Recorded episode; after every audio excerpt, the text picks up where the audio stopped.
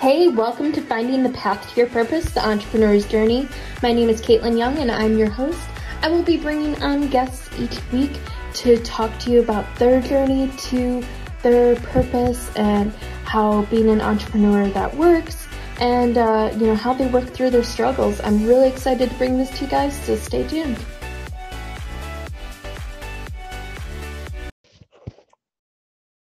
Hello, and welcome to our third episode of Owning Your Journey, the Entrepreneur's Journey.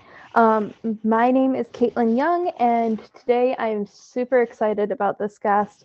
Um, I have been following Steve, talking to Steve for a while now. He is the expert when it comes to visualization.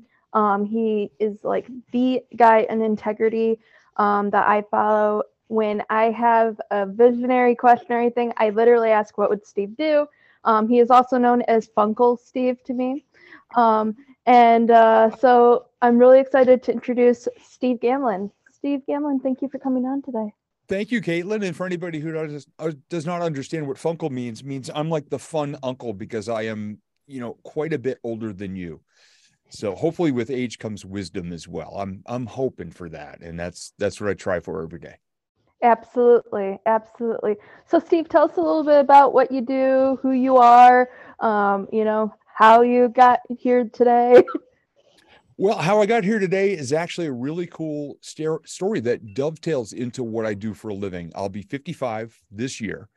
And at age 11, I wanted to be a radio DJ, a stand up comedian, an author, and a teacher of people, but not in a classroom setting, because I had an amazing fifth grade teacher named Mrs. Farron, who, whenever I finished my work early, would encourage me to go and help other students and mentor them a bit and, and cheer them on, pick them up, and help them with with whatever they might be stuck on and i just developed a love for coaching and helping other people so fast forward through the next several decades i was on the radio from my mid 20s to mid 30s blew that entire life up, including my career and my first marriage and any shred of financial stability.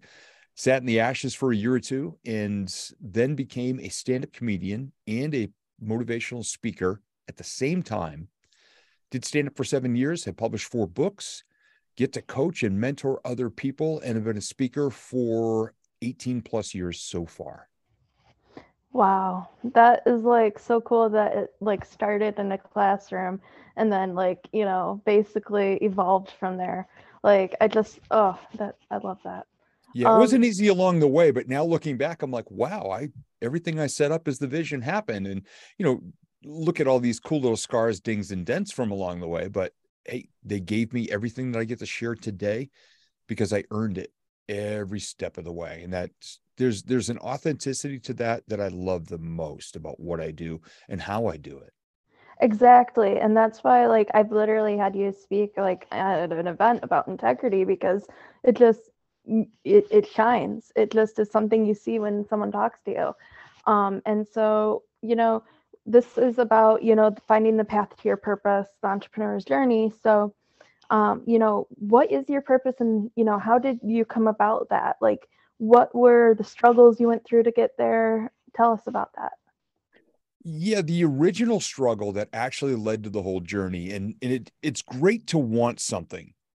But if you don't have the confidence or you don't have the resources or you don't really have a clue yet as to what it really looks like, so you kind of keep saying, well, hey, down the road, I'd like to do this.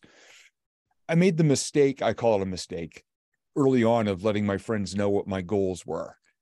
And in my early 20s, I had graduated college with a business degree, did not want to pursue anything in the business world, and kind of sat for a little while. I was broken, depressed, just doing odd jobs. And a friend of mine asked me, Why didn't you ever get into radio? You know, you, you always said you wanted to do radio. You know more about music than any of us.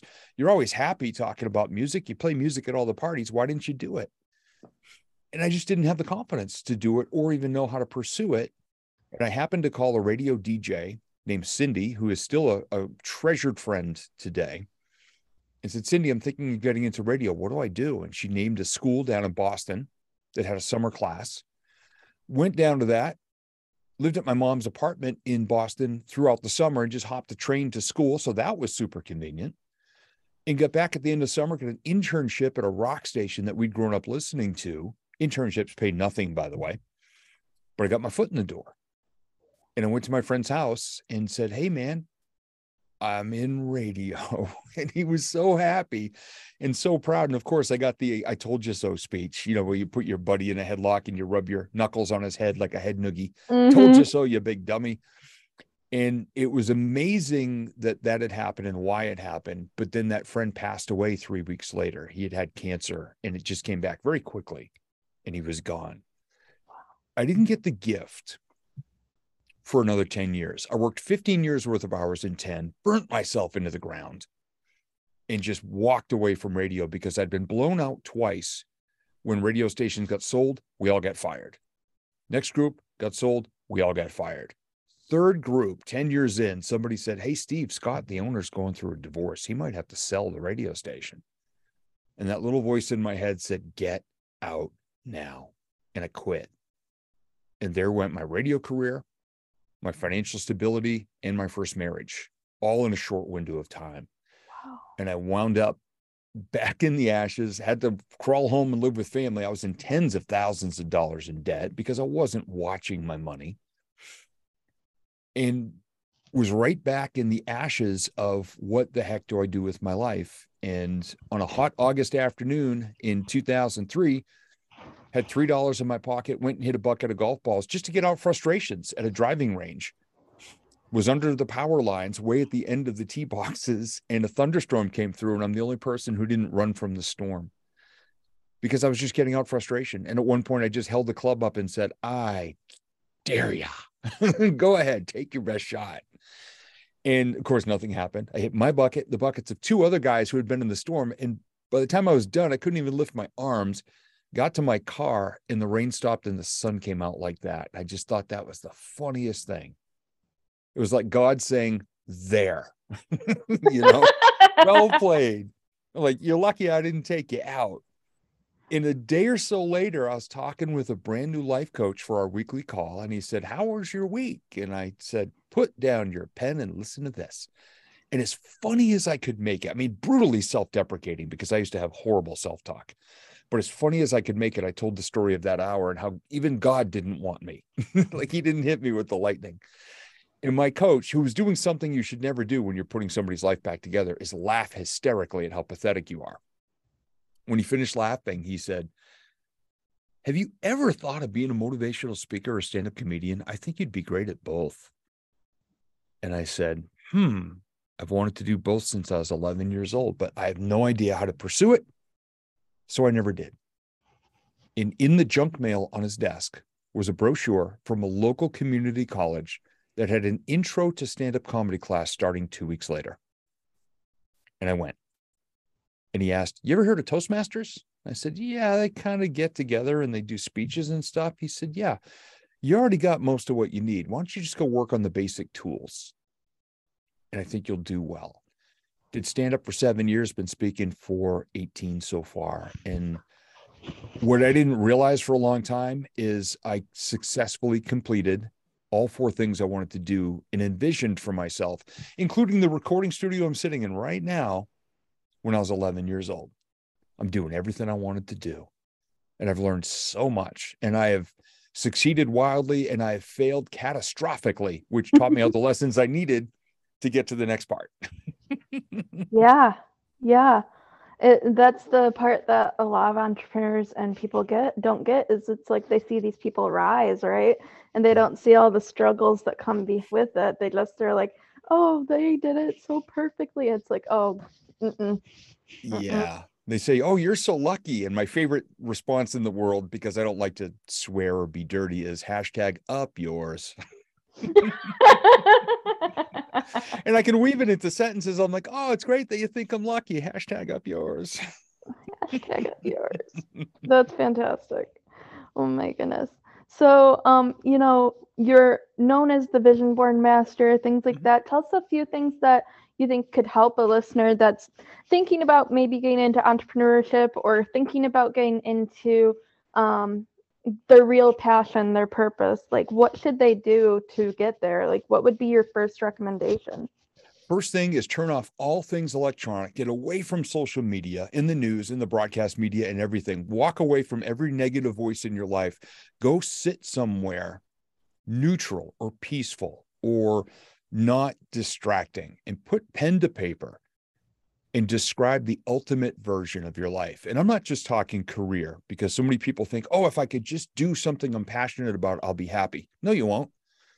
You'll be just very busy doing something that you may be passionate about. So think of it this way the eight areas of life that I teach people in your physical health, your emotional well being, your relationships, your core values and ethics that guide you everywhere, your faith and spirituality that can do the same if you believe in higher power, God, universe, whatever, your connection to the world in a real way, because some of us do not function well without a lot of human connection.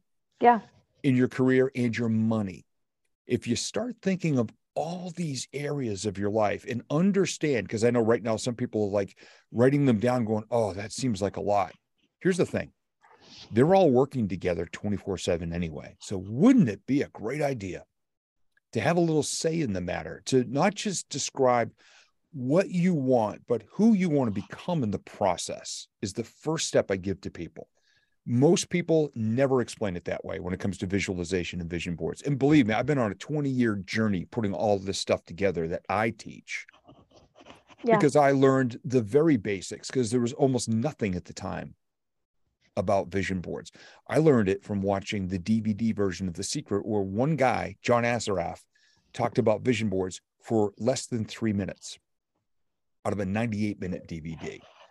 So it was it was Steve in the wilderness when I first started, but I've learned all this stuff that it's all about who you become in all those areas of your life if you want to have a rewarding life at all. Yeah. Like stop falling in love with just being your own boss or being an entrepreneur. That is not enough. I owned one of my companies for 28 and a half years. And it was not, it was a DJ business. People think, oh, fun. Mm, the majority of my time was doing very unfun things. Yeah. Carrying equipment at two in the morning when it's three degrees out and LL Bean does not exactly make tuxedos. Freezing my tail off in a parking lot. Not fun. I loved what I got to do enough. And I took care of myself physically so I'd have the energy to do it. And every, you know, I've, I've been in love with my Tina for almost 16 years, and she was so tolerant of me not being home on the weekends. And it worked into every facet of my life. So that's where I recommend people start and, and think of what their goals look like, feel like, sound like, even smell like. Create an immersive experience for what it's all going to be like the best you can when you're first starting out.